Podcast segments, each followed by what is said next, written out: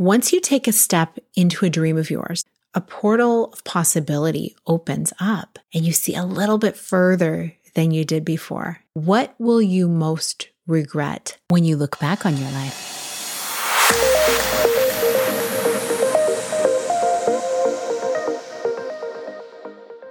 Hi, welcome to the Connect with Sheila Botelho podcast. I'm an entrepreneur, mom, self care strategist, and creator of the Seasons self care app. I'm committed to helping you reconnect to your purpose, elevate your well being, and build your version of a happy, successful life. You're listening to a Monday minisode where I share an insight designed to help you live into what lights you up this week. And I've been starting my days for a while now with meditation. It's when my mind is most clear and open to exploring the truths in my heart and in my life. And it's a time when I have enough space to feel into how I'm really doing and what I think of my life in that particular snapshot of time. Now, sometimes a vision of what I'd like to see comes up. And sometimes it's some scenario that I'm resistant to or I'm feeling fear around. It can be an emotion, it can be an old memory. And sometimes it's as simple as a word coming up. So the other day, a word came to me, and that word was regret. Now, regret is a really loaded word. And when I look back over my last decade of life, I see a lot of times where I was trying to feel a sense of safety and control. And I had experienced the loss of my sister in 2013. You may know the story from past episodes. And just when it'd feel like I'd found my footing, some healing and some peace about the future, maybe, um, like another devastating loss would happen. Some of my loves would seriously go through struggles one of them left, um, and there were more people who passed away.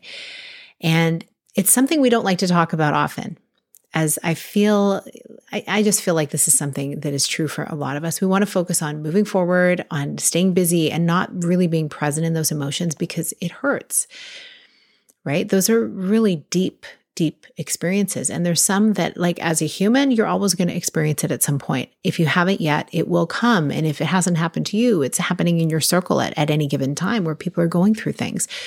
And it's uncomfortable and we don't know what to say. We don't know how to best comfort each other. We often don't even know how to cope ourselves and how to co- comfort our own selves.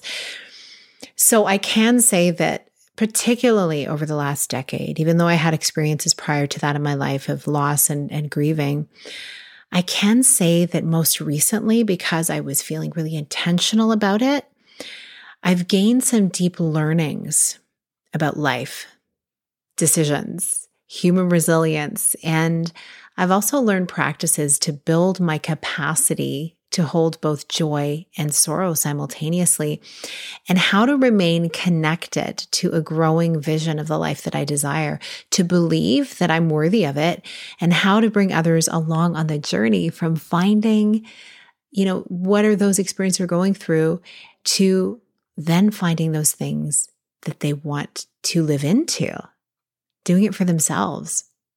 And there have been many hurdles emotionally and logistically that I've had to overcome and that I'm in the process still of overcoming. I think this is a lifelong thing, right? We can't get away from it in this human life.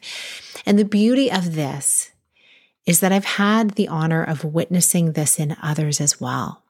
And it's possible for you.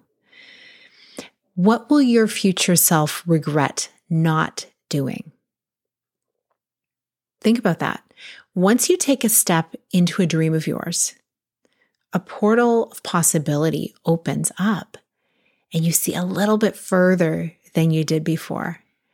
You see a different action, a different result. And if you consider what you'll feel like at the end of your life, looking back on how you lived and all the experiences you've had, what will you most regret not doing? Sometimes we can regret things we did, but what would you regret not doing.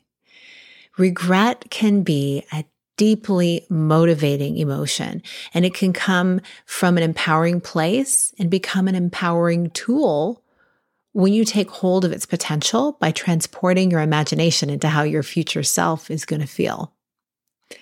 So think about that for a moment. What is it for you?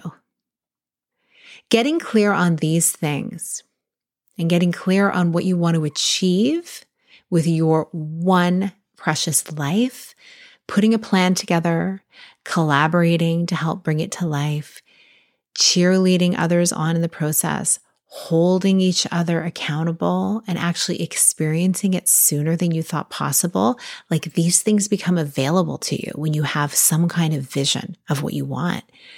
It can actually happen. Instead of just being a pipe dream that one day you will sit with regret, pondering, why didn't I take a step? When you're unable to at the end of your life at that point. So it's not too late. You're here now. You're listening. You have ideas. So let's take the messy actions together, shall we? Let's do this. Let's trust. Let's know that why we are here matters and that the dream inside of you is here for beautiful reasons that you get to uncover. This is the experience I'm inviting you into in the Seasons Collective, a place for you to step into the next phase of your life or business evolution in a community that places a high value on personal growth, connection, and making a positive impact in the world without burning out. It's for the woman who owns her worth and who wants to serve from a place of overflowing energy and well being. Her impact is amplified in the way that she's nourishing herself in her body, her mind, and her soul. To learn about how you can be part of this community, go to the link in the show notes for the details. If you're watching this on YouTube, go to the link in the comments. It's everything is there for you. I would so love to see you inside. Thank you so much for listening to this episode. If you got something valuable from it, please tag me on social media because I love to shout out the messages you tag me in. And on my Q&As, I often will bring in listener questions and comments. It means the world to me that you listen to these episodes. So when you're rating, reviewing, or sharing them, it really helps spread the message of going for your version of a life of more to those who need the encouragement. I'm so looking forward to seeing you on another episode. I really appreciate you. Have a beautiful rest of your week. Big blessings.